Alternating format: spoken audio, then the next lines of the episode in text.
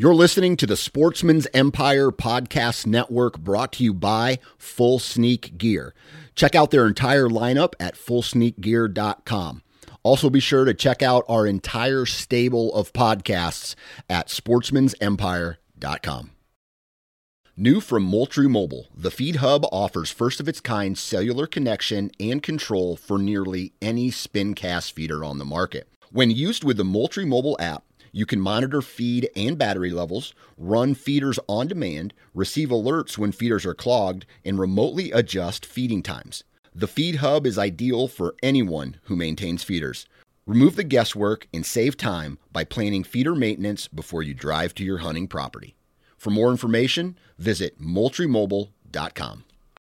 The Sportsman's Nation is a 2% for conservation certified business. This means that we donate 1% of our time and 1% of our revenue to conservation. If you want to find out how you or your business can get certified or learn more about the organization, visit fishandwildlife.org. This is the Nine Finger Chronicles podcast, brought to you by Vortex Optics.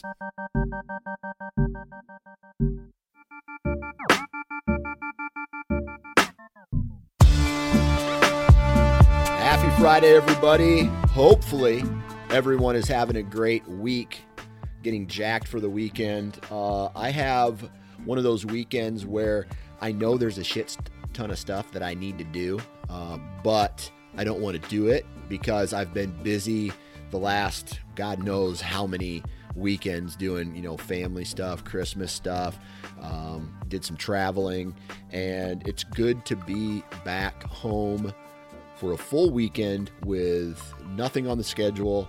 I might go pull the trail camera. That's that's as close to hunting activities as i'm going to be able to do but i will tell you this. It's going to be a good weekend. And uh, it's okay to just sit and do nothing for a day. If you if that's what you want. Now what's going to happen is we're going to clean the house. Uh, we'll start there will be an argument with the kids about uh, um, oh i don't want to clean my room. Cleaning my room is so boring. Well you should clean it up every day and then you wouldn't have to spend two hours and then it just goes back and forth all day. Um, and so we're gonna do some house cleaning. I really do need to organize my hunting gear and get all of that. I mean, my truck threw threw up in my garage after my second trip to South Dakota. So there is a lot of gear that needs to be organized, cleaned, hung up, put away. Because as of Sunday, I yeah, pretty much Sunday, the hunting season, the, the archery season, the deer hunting season in Iowa is over. And uh, then we all start thinking about the next year, the next plans. I got to start thinking about my draw uh, in Wyoming if I'm gonna put in my uh, put in my elk tags for elk preference points to hunt Wyoming. So I got a lot on my plate, and all of that said, I still got to make sure that Sportsman's Nation is running clean. I just got off uh, a phone call with somebody from a different state. I, am not going to leak too much information right now, but uh, I made a I made an Instagram post where I was like, okay, Pennsylvania, New York, Colorado, California, and there might have been another state in there that I forgot. But anyway, I'm looking for state specific content to join the Sportsman's Nation. So if uh, you live in a state and you are a, a, an outdoorsman, you know, you like to hunt, you like to fish, you like to go trap, or or uh, maybe you don't know how to do those things, but you are really good at asking questions and you have a passion for the outdoors, hit me up and I'd love to talk to you about starting a podcast on the Sportsman's Nation, man. So, um, I don't know. I just kind of threw up all over this microphone. Nothing was consistent, but that's what I do. We have a really good episode today. I'm, I'm not going to lie. We talk with a guy named Matthew Sherman from uh, Central Missouri. And why I like this story is because he identifies a deer and he goes after it until it's dead. And that's one of those it's one of those stories where it's just like oh, messed up on him, move. He wasn't there, move. Bad wind, move. Set an observation stand. you know, recalibrate, move, and and you just keep moving and making, uh, being mobile, leading to a successful kill. And I'm telling you right now, man, you're going to see more success when you do it that way, unless you have the uh, the privilege or the luxury of planting food plots and having you know ton of deer on your farm and, and the ability to wait until late season and and uh, you know but what what I like about this story is that it's almost like he just he was fluid in his decision making. He was fluid in his his motion and it ultimately led to him killing this deer. Uh, so it's a really good uh, episode. I, I love the breakdown uh, before we get into today's episode though we got to do a commercial and that is with lone wolf portable tree stands go to lonewolfhuntingproducts.com to check out their their full lineup of tree tree stands, hang on tree stands. I think they have a, I know they have a climber tree stand. Um, they're they're climbing sticks. But I'm telling you right now, man, if you want to get mobile in your approach to hunting, Lone Wolf portable tree stands is the place where you want to start look start your your search as far as gear is concerned. Made in American products.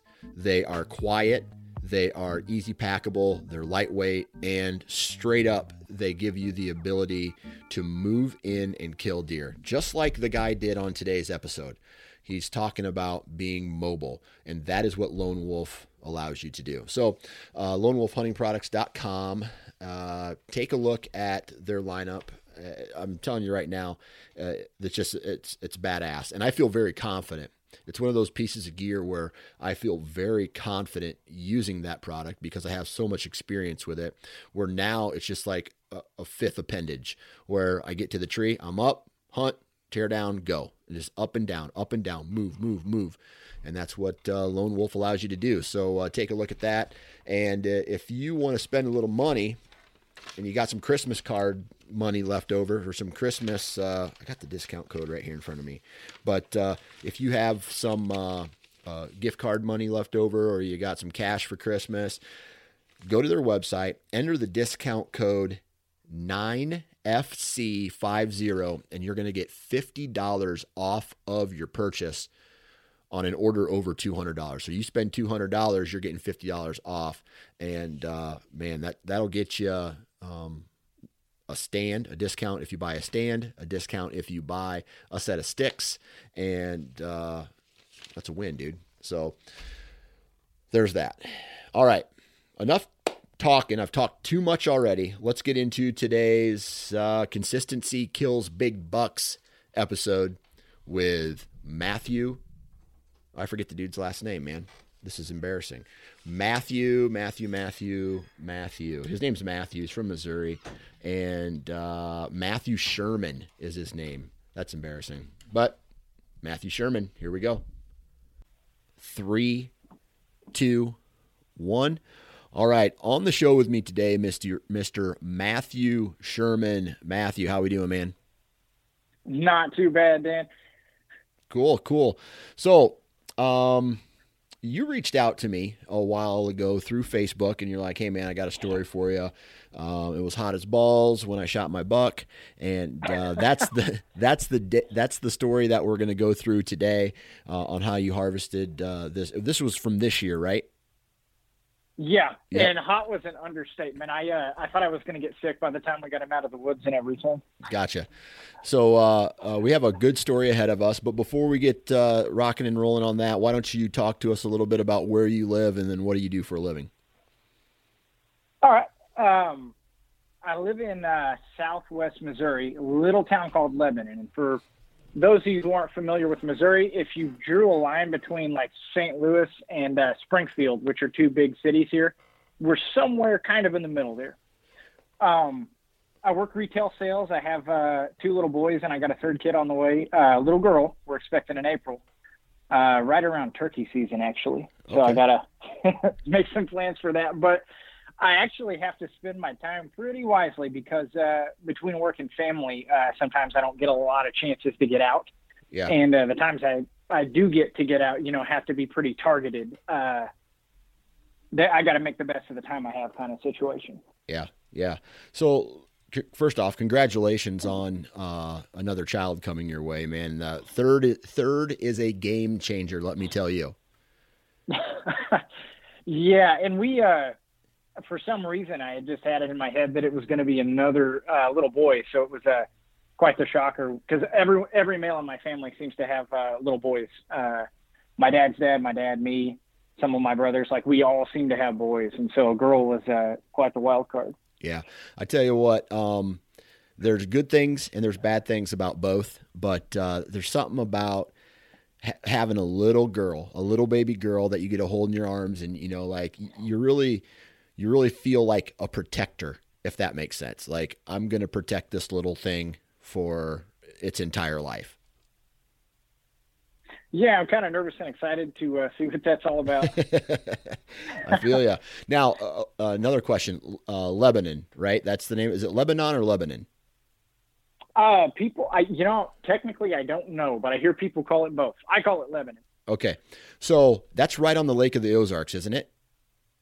Oh yeah, yep. Okay, so We're, I'm proud. I'm probably like a 30 minute drive from Lake of the Ozarks, and okay, it's uh there, there's not a lot of public land around there, but you can. Uh, there's a lot of like public access as far as like fishing and stuff like that. So Right. I'm down there quite a bit. Yeah, in my younger days, uh, when I didn't have you know a girlfriend or a wife, I used to visit the Lake of the Ozarks uh, quite often during the summer months, and uh, I remember driving through that town because does does that part of that town actually butt up against the lake, or is it? Am I thinking of someplace else? No, it does. There's Okay. uh, there's Camdenton and there's there's Camdenton and then there's Osage Beach, and both of those places are considered like they're they're both towns that border Lake of the Ozarks, and they butt up right next to each other, and both of those towns kind of butt up next to the lake. Yep, yep, absolutely. So I remember, you know, driving, you know, being down in that area and hitting up Party Cove and all of the, you know, the bar, Oh, yeah. all the bars on the the lake and doing all that crazy stuff and you know some So really what you're trying to say is you don't remember a whole lot of the Lake right, right. What I was, you took the words right out of out of my mouth because I some of my best memories and memories I'll never remember came from that that lake. Yeah, it gets pretty wild down there. Yeah, absolutely. All right, so um, let's talk a little bit about about this deer and uh, uh, your, I guess your your typical hunting year. Do you, was this deer harvested in Missouri then? Yeah, yep. Okay. Uh, here in Lebanon, yep. Okay, all right, cool. So uh, was this on a, a piece of public ground, a piece of private ground? This was actually private. Okay, private. Okay. So I know that around there it's thick timber, you know, in that area, um, just from memory around the lake, eh, you know, coming in and out of there is a, a lot of, you know, big. I, not- I don't want to call it mountains, but big hills, thick timber. It, is that similar to what uh, the the properties that you hunt are like down there? Yeah, I do. Most of my hunting actually takes place on the Mark Twain, but I do have access to one piece of private that's like five or six minutes from town, which is the piece I ended up taking this buck on. Yep. And that a lot of the public and a lot of the private that we have access to, unless you're, you know, next to a hayfield or something like that, it's going to be a pretty high stem count timber. Um, and it's going to be pretty rolling hills. I mean, not a lot of it's flat. Uh, now where I'm at, we're not as hilly as like Lake of the Ozarks, but we're not, we're not close to flat either. We're somewhere in between. Gotcha. So is there a Lake lot? of the Ozarks has some monster hills Yeah. and we just don't, you know, right in this area, we don't have any that get that crazy. Okay, so you're up out of that. Uh, you're up out of that lake system then. Yeah, Okay. for sure. All right. So uh, is there any ag up in that area, or for the most part just that thick timber? No, we we have a lot of pasture land, but a lot of it's used for cattle and hay fields. We don't get uh, hardly any crops. In fact, I can probably count on my. I, I can probably think of five different places that maybe plant corn, uh, none of which I have access to. But there's just not a lot of corn or soybeans or anything like that that gets grown Yeah. uh, in this area, anyways. Okay. So specifically, talk about the the property then that um, that you do most of your hunting on. Uh, how many acres do you have access to in that area? Um, talk about the the terrain features, some of the predominant terrain features, and how you you go about, uh, I guess, the strategy that you you kind of use throughout a given season. Okay. So the the public land that I run around on, it's just the Mark Twain, and it covers a a giant swath across Missouri. I'm not even sure how many acres it is, but it's it's too many. I mean, you'd never be able to scout and hunt it all. So, yeah. um, and the Mark Twain, it does get into some of those like uh, lake and river uh, hill systems. I mean, it, it, can get pretty gnarly and uh, it can get pretty thick. Um, a lot of high stem count timber, uh, and then depending on where you're at too, um, you'll run into a lot of uh, ridges that'll be covered in cedars and, and things like that. Uh, the particular piece that I took this buck on, uh, it's about a 200 acre piece, and there's probably four neighbors that border of it. All of them have permission to be on it. Uh, there's probably four or five other guys that can be on it, and it has uh, dirt road access on one side and pavement road access on the other. So they get a decent amount of poaching that they have to call in for every year too. But uh, it has a decent amount of topography to it. There's some really deep ravines and drainages and uh, a couple of big ridges that cut across it. And it has some really thick, uh, high stem count timber like we're talking about. And so it, regardless of all that, it, it holds some really nice deer every year. Uh, on one side of it, it has a pretty big hayfield. I would say it's about 60 acres and it's split up into three different sections by uh, two rows of CRP. On the very bottom side, uh, there's what used to be a hayfield that has kind of started to grow back with like uh, saplings and, and thorns and uh, uh, small cedar trees and stuff like that. It's almost impenetrable, but on the very bottom of it, uh, there's really, really good bedding that's that's kind of hard to get to and hard to hunt. Uh, you can be walking through it and hear stuff tearing out of there and never even see it. And I'm talking at the end of season when everything's on the ground and, and stuff is easy to walk through and easy to see, and it's still that thick at that time of year. There's a dry creek bed that runs down the uh, east side of it. It kind of runs northeast, um, and in that creek bed, there's a decent amount of bedding cover too yeah. Um, but yeah, kind of kind of like your standard, uh, you know, little place that someone ran some cattle on. It's got a couple of hay pastures on it, and uh, it's got one high line that runs through it for a short distance. But most of it is uh, pretty heavily timbered with uh, oaks and hickories and stuff like that. Okay, so with all that said, then does you know, with it being pretty thick and nasty in there. Hello.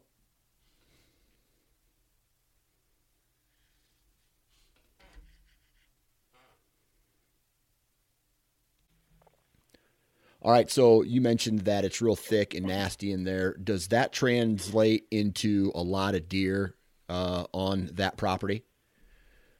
Yeah, it's it's one of the most deer dense properties I've that I've ever personally stepped foot on. Um, in fact, I've been recently. I've, there's a, a, doe that I've been chasing in the late season that has four white feet. Um, never seen nothing like that before. It's pretty cool, but uh, every night that I've seen her, I've seen at least 12 other deer. And that's not an uncommon sit in that property. If you see one, you're likely to see 10. Yeah. Yeah. So that's uh, so, yeah, there's definitely that's a good definitely thing. a lot of deer on there. Yeah. So uh, from the from the food, then um, obviously with it being a lot, you know, a high stem count timber, uh, there's probably plenty of you know plenty for them to eat in there. Uh, is is that hayfield uh, a, a destination for them, or do they kind of just chill in the timber most of the time? Um, at different times of the year, like really, really early in the season, before the acorns start dropping, you can catch them uh, coming out to those hayfields. And then late, late in the season, like where we're at now, uh, that's where I've been uh, chasing that doe around at. Okay. Um, but in the in the middle of the season, when the acorns and stuff are dropping, you won't hardly see them out there. Right. So uh, before season starts and and damn near after the season's over, uh, that's that's when they're visiting that hayfield. But in, in, during the hunting season, they they stick to the timber. Right. Okay. All right. So, um, are there any specific ridges or terrain features in there that they like to hang out at? and, and, and just stay there most of the time, or do they travel uh, good distances in there? You know, it kind of changes year to year. I mean, if you're talking about just deer in general, uh, there's I call them, you know, a couple of doe holes that I have in there where I can always go and I'm, I'm going to see some deer. But if you're talking about bucks, it kind of changes year to year depending on where the acorns are dropping and uh, uh, maybe like how thick a certain area is because some areas in there, you know, just this, and this is true with any woods that you hunt, it'll change over time. Uh, stuff that starts to grow is going to be thicker. And then as it starts to get taller, you know, it'll thin out but it just kind of changes year to year. There's there's never one spot I can go to and be like, oh, there's going to be a buck in there for sure. Yeah. Does that property, you know, it sounds like there's a couple doe groups on that property, but does it hold bucks? Yeah, uh, there early season uh, rut activity, and then late season there is usually a buck or two in there to chase. Okay, all right. So, um, with all that said, then you know, before before the season starts, do you do any type of food plots on that property or or not? No, we're not allowed to touch it. We can't uh, take trucks in there or anything like that. Um, we're not allowed to alter the property in any way. So it's kind of what what I see is what I get there. Yep. Okay. So then, uh, do you run trail cameras? Sometimes. Some. Uh, I've had some trail cameras stolen off of that place because they have a problem with poaching from time to time. And yep. then with so many people having access to it, um, I, I, mean, I will if I if I see some sign and I really want to know what's making it, um, or or you know, say I walk up on a, a really nice scrape, I will put a trail camera in there from time to time, but it's very rare. And when I do, I make sure that I put it at least a stick high. Yeah. Are uh, you know there's this misconception out there that private is easier to hunt than public, and uh, I, am sure you can you can tell me that that's probably not true. And even some of my spots in Iowa, there's a lot of traffic uh, on some of the places that I hunt, and uh, the, the one place that's closer to home. Every time I go out there, I learn about someone else who has permission to hunt that farm. So, so it's just like, uh, okay, uh, who's you know what am I going to run into? There's tree stands all over it, but there's still decent deer there um, compared to some of the other places that you hunt. Is that farm a good farm given the amount of people who hunt it? Me and a couple of the buddies that hunt it sometimes have conversations about whether or not it's worth it to keep hunting it. If that answers that question, okay.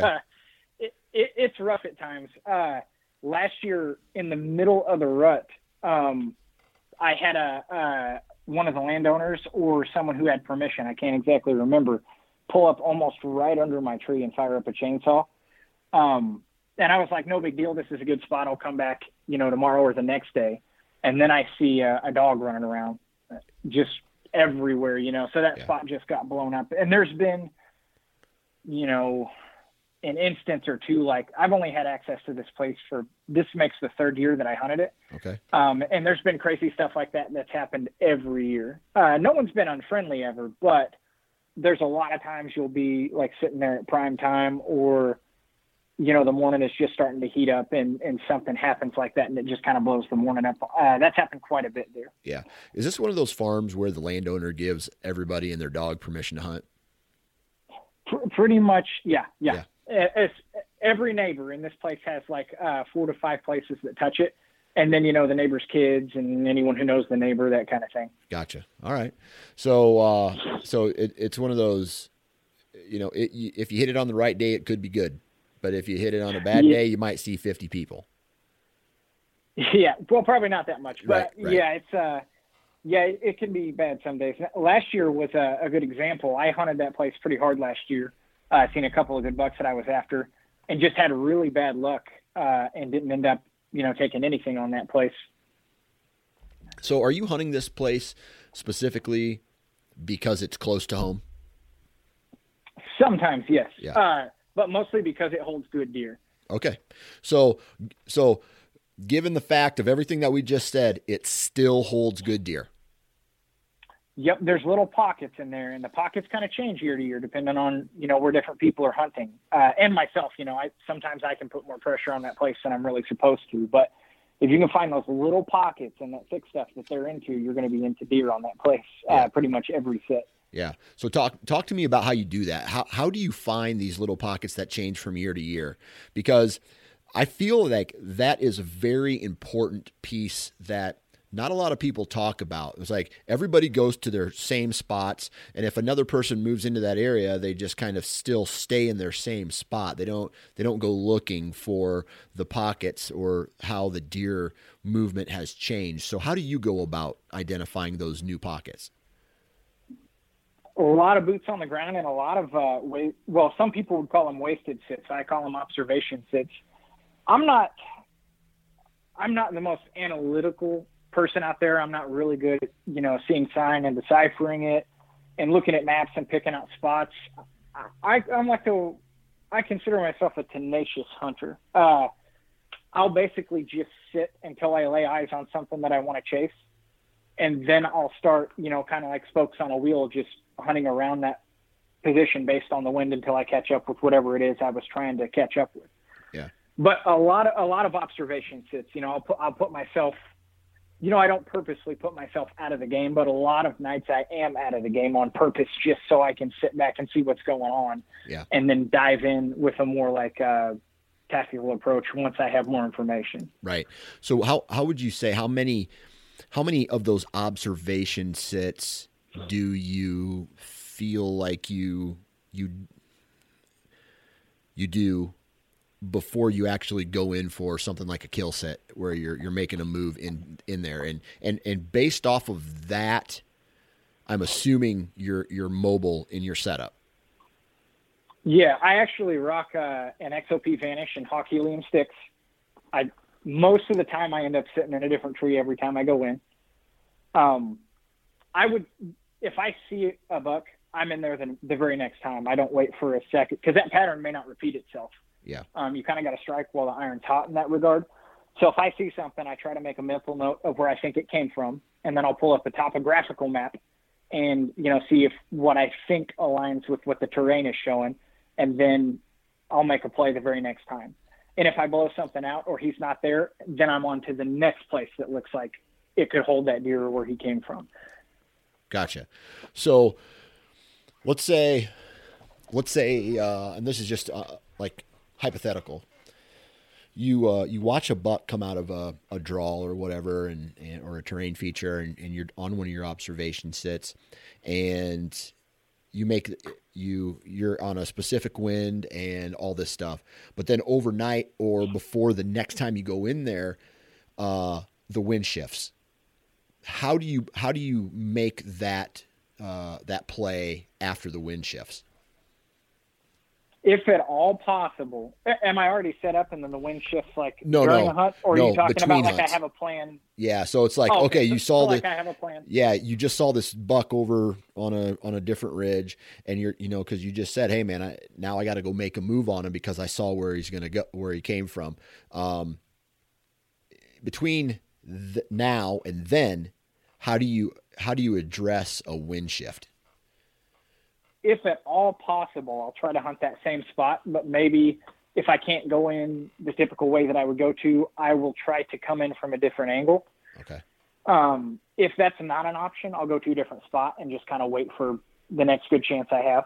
yeah, I like that. Now, if it's if it's going to be, you know, if I can see the forecast and it's a week and a half before I get the right wind, I'm going to make a play regardless of whether the wind's good or not, Yeah, yeah, because he may not. You know, they they don't stay in those patterns very long usually. So right. it, it's all just dependent. But if if I can, I'm going to try to approach it from a different angle. If I can't, I'll probably wait until the timing's a little bit better. Yeah, I'm a I'm a huge fan of if a deer is in an area, he's in an area, and you, it's going to be on you, the hunter, to find out how to access that area given whatever wind is thrown at you.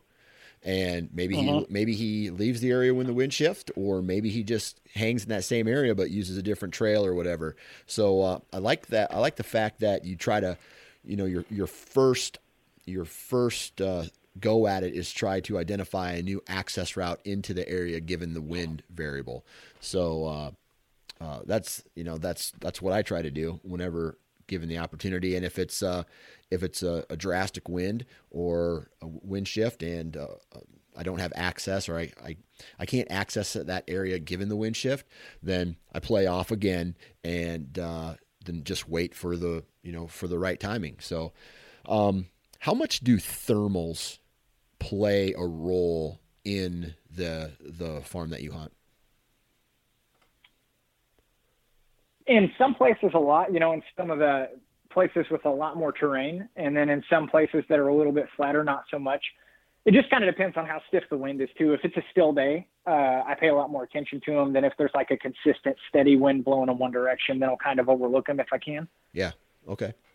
And, and but I, that's something that yeah, thermals are kind of hard to. There's something you're. I feel like you're always learning about too. So yeah you can make a plan for for what you think that stuff is going to do in a certain area, and then you can get in the stand and drop something, and and it'll blow your mind yeah. what it's doing. So yeah, absolutely. And I still think predominant wind plays a bigger role for the most part than thermals do because if the wind is is stiff and you know if the if there's no wind then you know obviously uh, a, a good morning, warmer uh, morning, thermals are going to rise. But if you have a predominant wind that is pushing against those thermals, let's say you're on the the, the back end of uh, a ridge, and the wind's coming over top of you, you know those thermals are aren't probably going to be as I don't know uh, as uh, something to worry about as opposed to the the main wind direction. So, yeah. Um, all right. So so that's a little bit about about your strategy and on how you kind of approach you know a lot of a lot of sitting off but then making that calculated strike when the time uh, you know the opportunity presents itself. Let's talk about about specifically the buck that you shot this year. Um, you don't really run trail cameras so uh, I, I take it you don't have a good idea of the bucks that are in your area. Do you do you follow deer at all throughout the seasons, or do you just say, man, whatever's there is there? Kind of whatever's there is there. And I usually go into the season with a plan. My plan going into this season was there's a stretch on the Mark Twain I hunt that butts right up to the river. And in the early season, uh, this place is about 10 to 15 degrees cooler than everywhere else. And so it, it attracts a lot of deer. Plus, there's a lot of browse and stuff in there before the acorns drop. So I, my plan for this season was I was going to stage hunt that river bottom until I laid eyes on something that I wanted to kill, and then go after it a little bit more aggressively. Okay.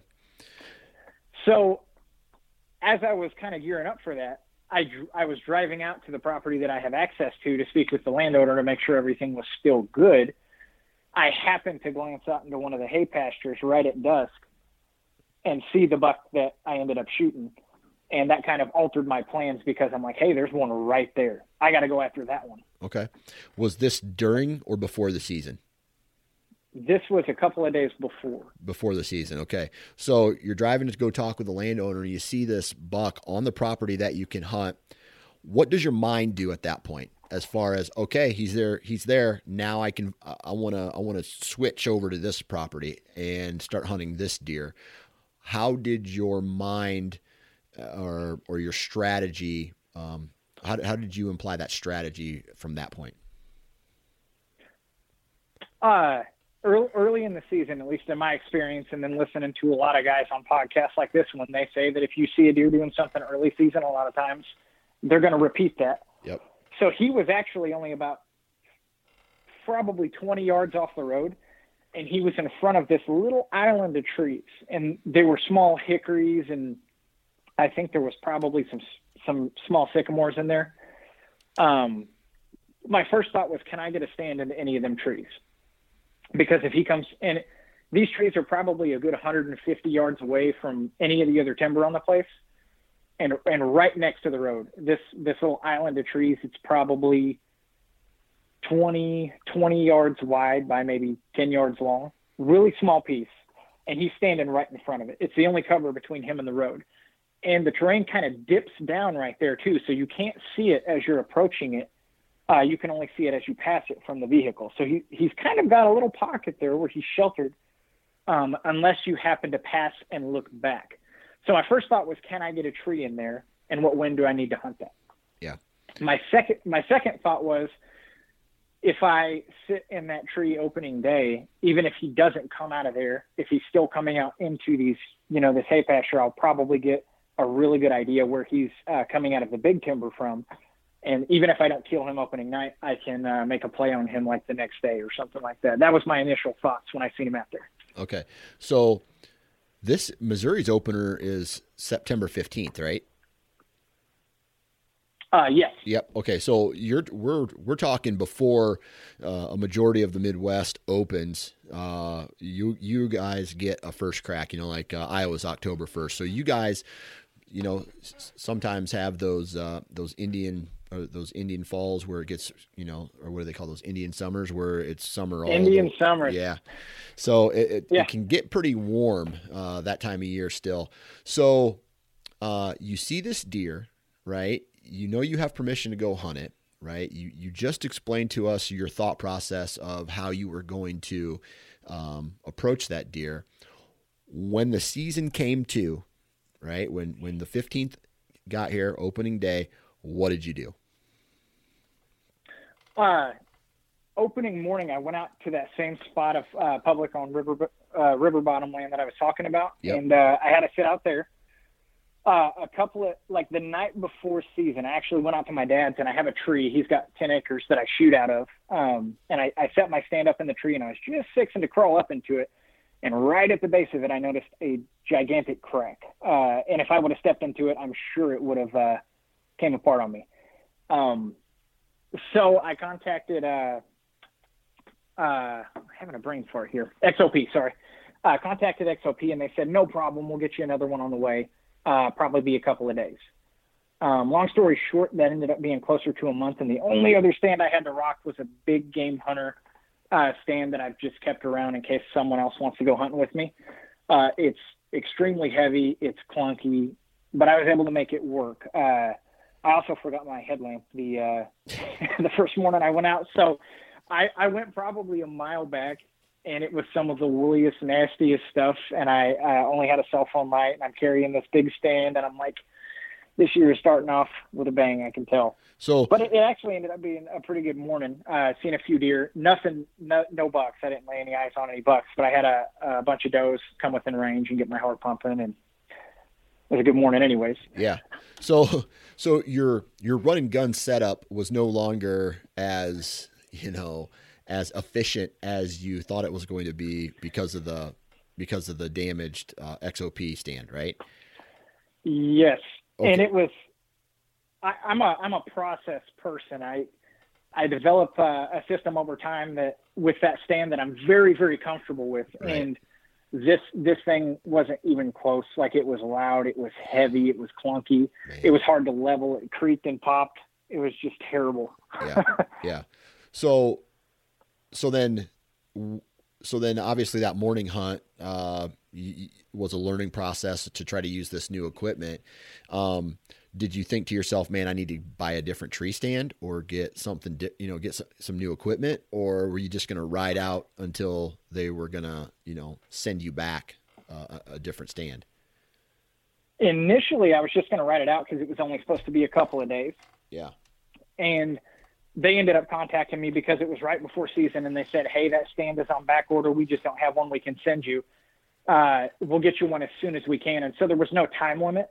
Yeah. Uh, so I, I ended up just writing it out.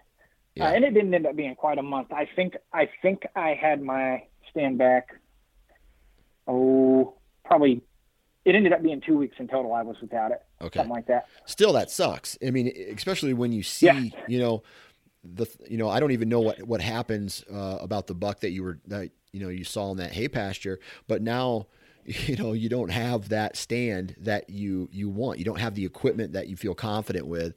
Um, so when did you actually make a play on that particular buck that you saw in the hayfields? opening night i went back to that same island of trees Okay. and I actually I parked a ways away and walked down to that little island of trees and I stomped my way in from the back of it, which was a lot harder than I thought it was going to be because it was just super thick uh, with like buckbrush and thorns and stuff like that. And the only trees inside of it were like really rough barked, very small diameter hickories and, and things like that. but luckily, like the nearest set of timber was so far away, I didn't have to be quiet getting into it. Yeah. But uh, it actually took a little bit to to pick a tree out because the trees were small and the canopy was like really low. So it took me about 15 minutes to be able to find a spot with an opening that I didn't have to trim because I don't do any trimming or anything like that. Um, it took me a long time to find a spot that had an opening I could actually shoot to where I thought those deer were going to be. Uh, but I finally got up there and, and set up, and uh, about an hour later, I started seeing some deer filter out. There was a, a four point, a spike, and a couple of does. And uh, I start glassing uh, where the, they came from, and then it doesn't take long, and I see a big buck out in the field, and I'm like, "Hey, there he is. This might work." How how far away are you from these deer at that point? Probably about 150. 150 yards. They're they're just yeah, they're just on the edge of that timber. Okay. Uh, and and I mark where they come out at. I'm like, okay, regardless of whether I kill one of these things tonight, I know where they come out at now. So if I don't kill one today, I know where I'm sitting tomorrow. Okay. So you identified that. Um, what happened the rest of that night? I mean, just uh, just an observation shit uh, sit, or did anything else happen? I, I kick in the nuts. So those deer eventually start uh, kind of feeding towards me, and then they'll go back, and they'll feed towards me, and then they'll go back, and there there was that constant tease that happened for like an hour. Yeah. Well, a, a bigger buck actually shows up, and this is the one I, uh, that I believe I ended up killing. But a, a bigger buck than the one that's currently out in the field shows up and runs the other one off, and it kind of like gets all the the other deer worked up a little bit. And they make uh, about a 60 yard sprint closer to me. So now they're about 60 or 70 yards. The whole group is minus the buck that just came in and ran the other one off. He starts heading that way, and he actually stops on a, a fence row to like work a, a lifting branch and a scrape, and then he turns around and uh, kind of starts slowly feeding towards me. And when he when he puts his head down for the last time, he's at about 60 yards away. Okay. And so at this point, I'm I'm thinking it's going to happen. I've got my camera turned on and pointed towards him because I, I self film all this stuff, and uh, I'm just waiting for him to probably close the gap about 25 more yards, and we're in business. And it's getting kind of kind of late in the evening too. I'm starting to wonder if he's going to make it over there before closing time, which is its own set of problems because that's the last thing I want is a deer in front of me that I can't see and, and blow him out of that area. Well, he starts um, he starts feeding towards me a little bit faster, and I'm like, this is going to happen. And I hear a car coming from behind me. Oh no. yeah, you can kind of tell where this is going. So he passes uh, the little island of trees that I'm in. It's a a, a little Ford Explorer or something, uh, Chevy, no, some kind of little SUV like that. Um, passes me and then just drills on his brakes. I mean, he probably slides like 10 feet. And I, I know what happened. He got past that island and he's seen that buck. Yeah. And then I see a head pop out of the window with binoculars and he throws his car in reverse and uh, gooses it a little bit and his, his tires spin out a little bit. And then he backs up uh, probably within 20 yards of where I'm sitting because I'm right on the road. Yeah. And he starts looking at these deer. And, and obviously, it doesn't take long. Those deer are only 60 yards from the road. And that guy just slammed on his brakes and threw it in reverse. Uh, they tear out of there. Damn. So that ended uh, night one for me. Damn. That uh t- did that guy take off before you got out of the tree stand? I mean, did you try to uh like like wave at him or anything with you being so close? No, no. I, I had a couple of thoughts on that. One, I, I don't think he knew anyone was there. I'm in full camo and my Yeah. truck wasn't parked anywhere near. So I didn't think it was malicious. And it's a, you know, I, heck, I do the same thing sometimes. Right. I, I maybe have done that to someone else accidentally. So it, it was frustrating, but I didn't get angry about it. And then the second thing was, is that deer's close enough to me. He may see me if I start waving my arms. And Right. my spot isn't necessarily blown yet because cars drive by here all the time. He's used to seeing that. He is not used to seeing a guy in a tree right there. Yeah. So All right. So that night ends uh not the way you wanted it to. Um what was your next move then? So the the following night, I uh, looked at the wind I had and the spot that they came out of, and I made an adjustment and uh, ended up setting up in a really really big oak tree. Uh, in fact, it was a bear to set up in because it was almost too big for me to get my my uh, straps around for my sticks on my stand. Yeah.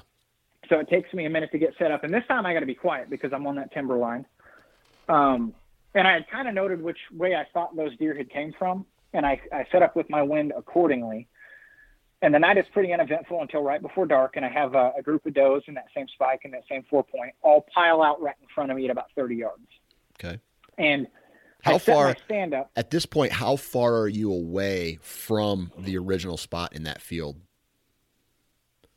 I'm about 150 yards from where I first set up. Okay. Now, as far as where those deer came out of, I'm right on top of it. Right. I'm right. just I'm I'm probably 10 yards downwind of the trail that I I thought they came out of that night. okay.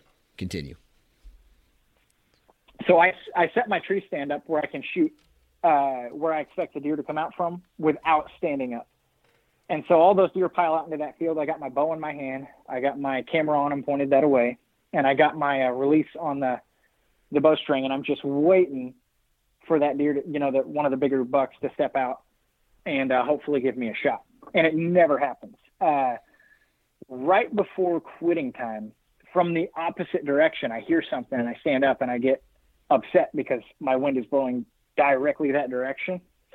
And it doesn't take long, and I hear something big blow and jump off, Oh. and it it clicks that that buck was probably bedded somewhere on his own, and I I assumed he was coming out in the same direction and with this group of deer. No, he was meeting up with those guys at that destination spot, and he was actually coming from a different direction. Right. So it was almost like he was in a he was put he put himself in a position to to smell the deer as they walked through, which was like a, a an alarm clock for him to get up and go. Exactly, and it and it worked perfect for him. Oh, Jesus. You know, they have small brains and they can't think like us, but man, th- through evolution, their senses and the way they use their brain and put themselves in positions like that is amazing, isn't it? So, sometimes I think like that, and then sometimes I think like the the lack of use of my brain puts me in that situation. That's a fact, dude. The same same thing Yeah. with me. That's funny. Um, so you get blown at by something. You don't know what it was uh, at at uh, last light. Um, did the rest of the deer react to that, or or did the whole? they had already kind of mo- they had already kind of moved on out of sight. So if they did, I wasn't aware of it. Gotcha. All right. All right. So that night was ruined. What what happened Yep. next? So, and I- actually took a couple of days off to hunt. So, I, I work retail. I the only time I get off, I get two days off a week, and then uh, I get a couple of, uh, I get about five to ten vacation days I can take, not in a row. I can take about five in a row. Yeah. Um, which I, I think I did opening weekend. I think I took four or five days in a row. So, with everything that happened, and now I know that that deer came from that direction. My next play is to push in farther that direction. And so, right behind the timber, there's a dry creek bed, and there's a humongous bank. Uh, I say humongous; it's probably like ten feet tall, Yeah. uh, and pretty steep. And so, I kind of scout my way back there, the direction that this buck came from, and I've looked on onX, and uh, I've, I've kind of circled an area where the brush looks thicker than everywhere else. And I I get to this bank, and I see uh, just a, a beat down trail uh, and I, I decide that I'm going to pop up on, on just on top of the bank and see what I see. Well, I climb that bank uh, on the downwind side of the trail, you know, because if anything comes on it, I don't want them to smell me. And as soon as I pop up over that bank, uh, I, I'm like right at the edge of that thick stuff, and I'm and I'm, there's like two or three trails that converge, and I'm like, this is it. I just get a really good feeling about that spot. This is the direction he came from. My wind is still good. Anything in there hasn't smelled me.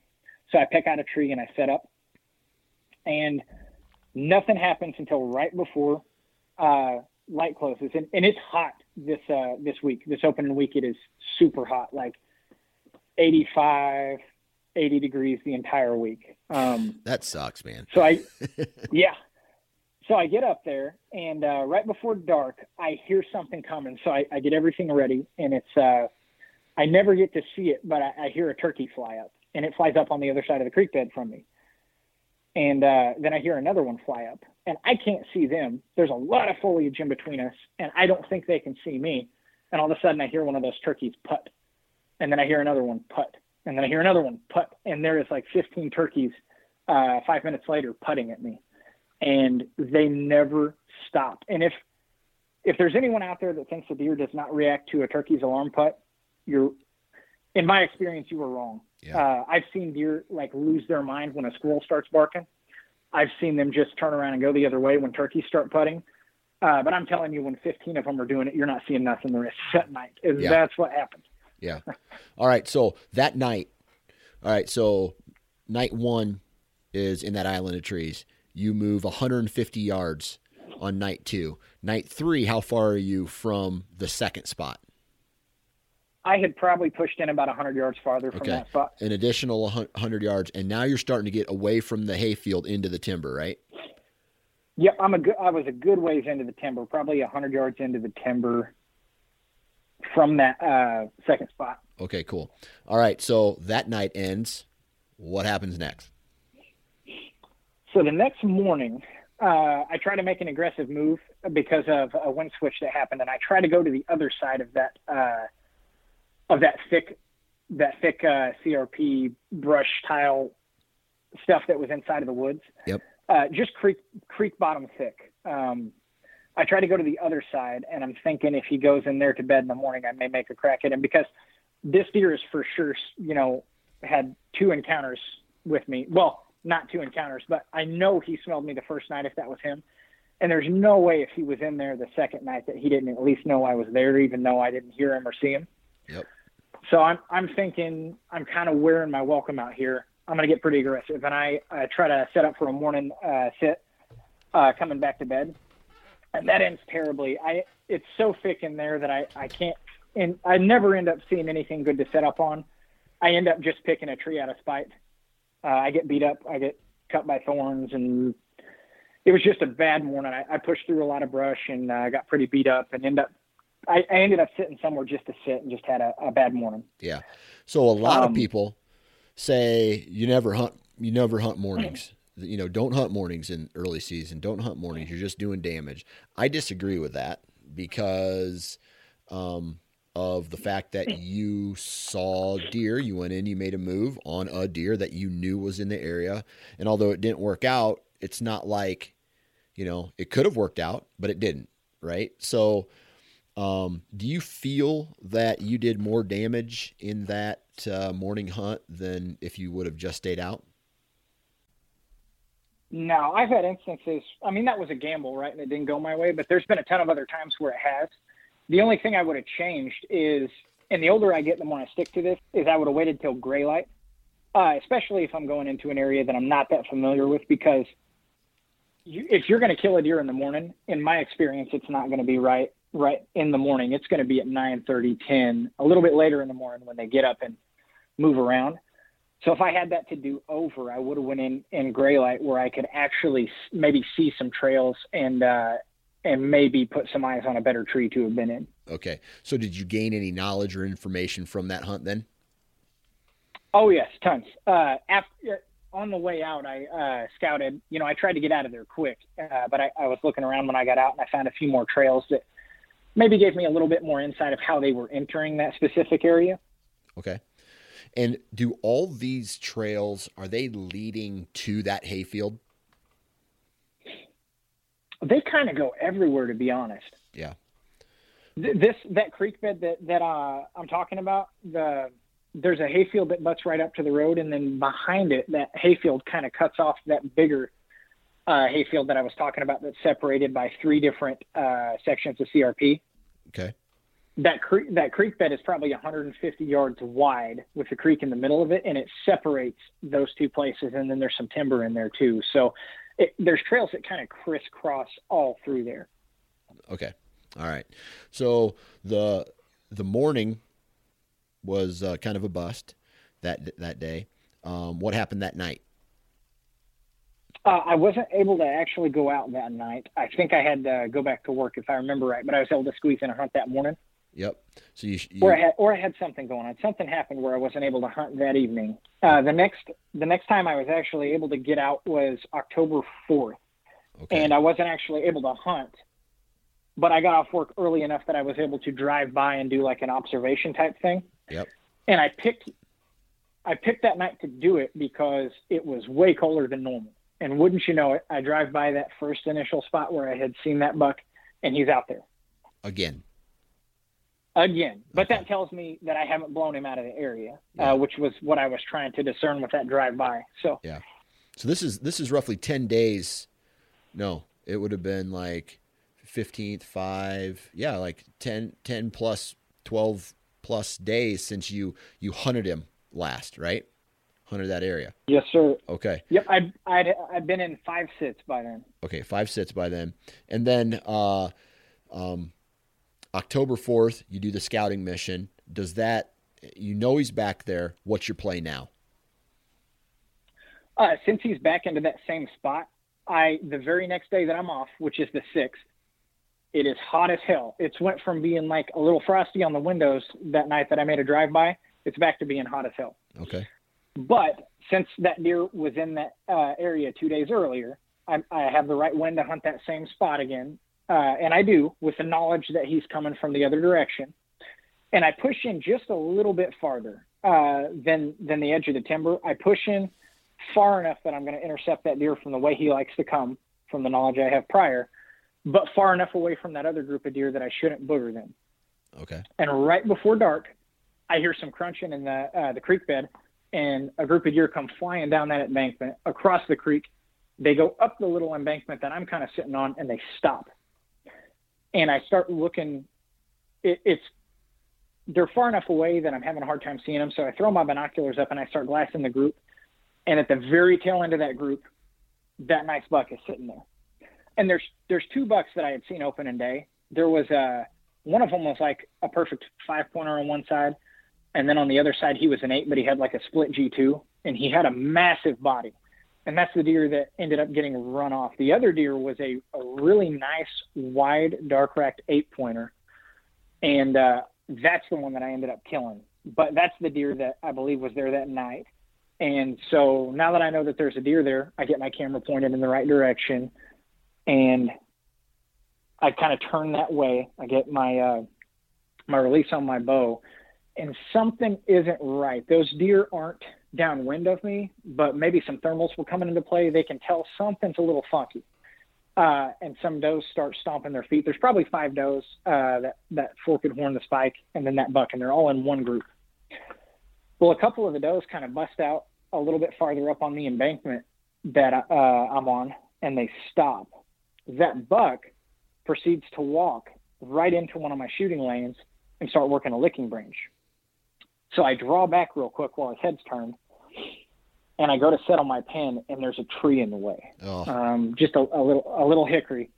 And so I've the setup I have for a safety system uh, from when I tried saddle hunting is I have a rock climbing harness and I use my lineman's belt as a tether. And so I'm actually kind of facing the tree like you would be in a saddle. Yeah. And so I, I let out a little bit of line and I start to like lean back and duck down. And I'm, I'm almost ducked down far enough where I can uh, get an angle on this deer, but not quite.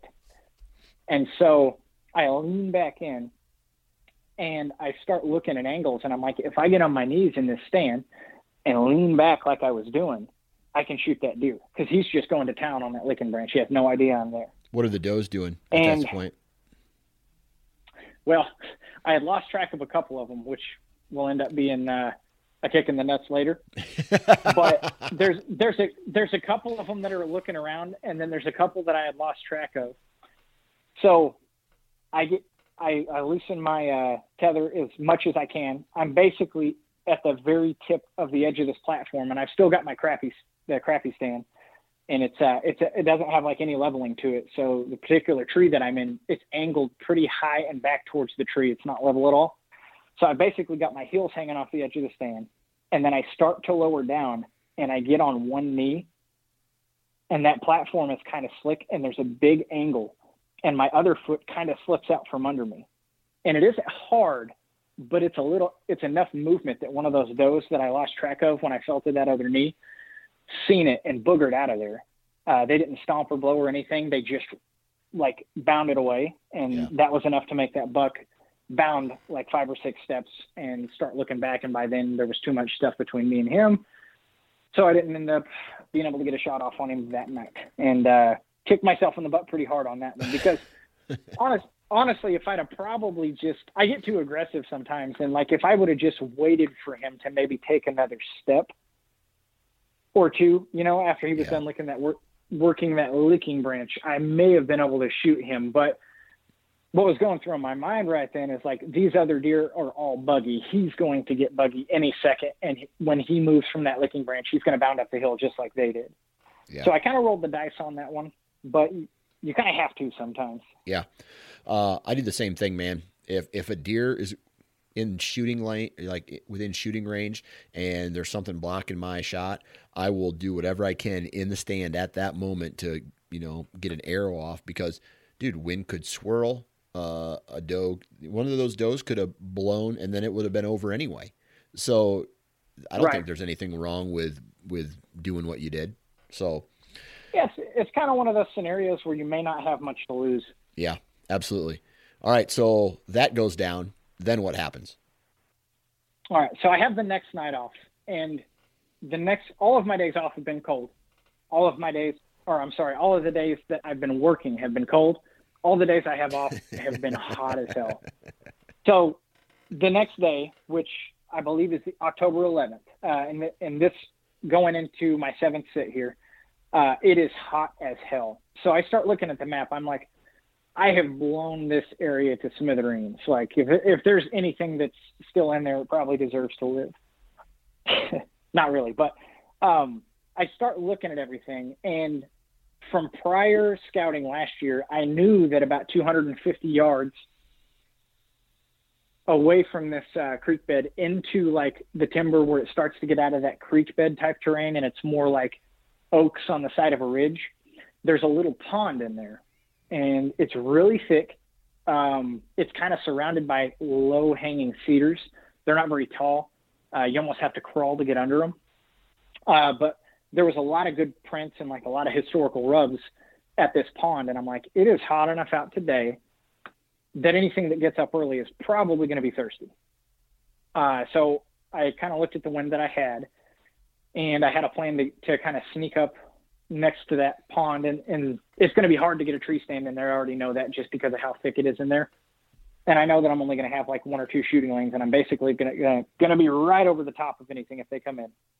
But I really feel like that's where I need to be. So because of the hot weather, I, uh, you're thinking they're going to get water.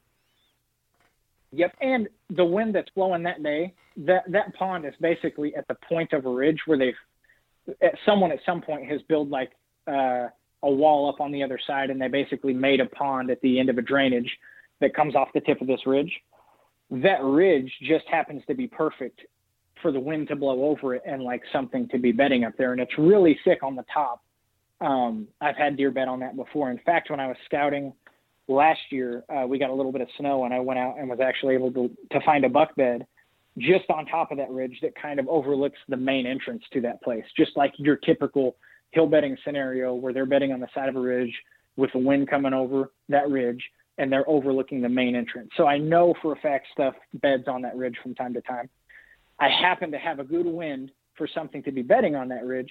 And if something's betting on that ridge, it is only like a 50, 60 yard walk for them to come over to this pond and get a drink. So to me, that seems to be the only good play that I have for that day. So I start sneaking in there. I find uh, as soon as I get actually into the woods and and to the edge of those cedars, I find a really really uh, well used trail, and there's some scat in it. I don't know if it's buck or doe scat, but it's big, so it gets my attention. And I'm actually a little bit upset with myself because I do not want to cross this thing. Uh, so I end up jumping over it. I don't know if that helped or hurt. Uh, and then I kind of parallel it up this hill, and I, I start at the top of the hill and I work my way down into like the small opening. That's where this little pond is. And this pond isn't very big. It's maybe 10 acres by 10, or not 10 acres, 10 yards by 10 yards. Yep. So it's pretty small, not very deep. Uh, and I'm looking at trees to set up in, and there's a, a trail where I expect deer to come in from that basically runs right along the bank of this thing. There's one tree I can set up in that's literally right over it there's a tree a little bit farther up the hill that's a big oak. I can I can barely get my straps around it. I'm thinking, Uh, but it's got a couple of windows I can shoot that same trail from. Plus, I'm not right on it. It may give me some wiggle room. And so I pick that tree. That tree splits about 10 foot up. So I only end up sitting about eight foot off the ground, but it's big and I have some good back cover. I end up putting my camera arm in a rotten branch that's coming off of that split. And it ended up being quite the ordeal to get into that tree too, because that tree was leaning towards the direction I needed to put my sticks yeah. in order to hide them from anything that was going to be coming in. Um, I, when I, whenever I set up for something like that, I try to put my sticks on the side of the tree that the deer won't be coming from. I try to set myself up where my left side is going to be to that position, which I wasn't actually able to do in this scenario. So I've got the trail to my right, and uh, I get set up, and the sun is just killing me. It, it hasn't set behind that ridge yet, and for the next hour, I pour sweat because that sun is just hitting me right in the face. Yeah, and it's miserable out. There's mosquitoes that are kicking my ass, and uh, I I start having doubts. I'm like, you're crazy to be out here. And uh, right about an hour before dark, I end up seeing two button bucks that that picture perfectly come right on that trail, walk right through those shooting lanes, hang out for a second, get a drink, and then they leave. And I'm like, man, if I can get something a little bit bigger to do that, I'll be in business. Yep. And right before dark, I hear something coming in the water. It's coming from the opposite direction, but it gets me looking that way and I end up looking down into my right where those same button bucks had came from, and I see a deer standing there, and I can tell he's got antlers. And my first thought is because it's starting to get a little bit dark now. I probably got 15 minutes of shooting light left. My first thought is uh, I better throw the binoculars up and see if see if that's a deer I want to shoot. And then I immediately tell myself, Matt, you dumbass, if you can see antlers in the woods at this time of day from that far away, that's a good buck. And so I'm like, that all goes through my head pretty fast. So I point my camera that way. I turn my second camera on. I get my bow in my hands, and I get turned around because that deer is to my right. And he he starts walking right along the edge of that trail, and he gets close to one of my shooting lanes. And before he actually steps in it, like as he starts that step, I kind of blat at him to stop, and he's at probably 15 yards, and he completely ignores me. And so I blat again a little bit louder, and he finally stops just on the other side of that shooting lane and there's a small sapling like right in the way of where I need it to be. So I again find myself trying to shoot, you know, from a crouch because like I start leaning forward and crouching a little bit, seeing if I can like will an arrow around this little sapling. Well, I eventually get an angle that I'm comfortable with, and I let one loose, and it it hits him a little bit high and a little bit back. I actually have the video on uh, on my YouTube channel, but it hits him a little bit high and a little bit back, and he jumps out into like the middle of, of what this little pond is. And uh, I ended up spine shooting that deer and put an, put another arrow in him like super quick. Um, and yeah, that's that's kind of how night seven ended. So, eh, but you got him. Yeah, got him. Yeah, you got him. And uh, so, I mean, that's an awesome story of staying persistent and and not just like giving up at any point and and continue. You know, like there's a little bit of luck involved, right? You you drove around, you saw this deer. Okay, you identified all the right terrain features. You uh you did what any guy would have, anybody, any good hunter would have done right? Um, you you went out there again after all the days off, right? You spot him again. You pick up right where you left off, and what? Two days later, after that, eh, this was October 11th when you shot him. Yes, sir. Yep, October 11th when you shot him and uh, got the job done, and you stayed right on his ass the whole time. And was this the buck that you saw in the hayfield from night that like preseason?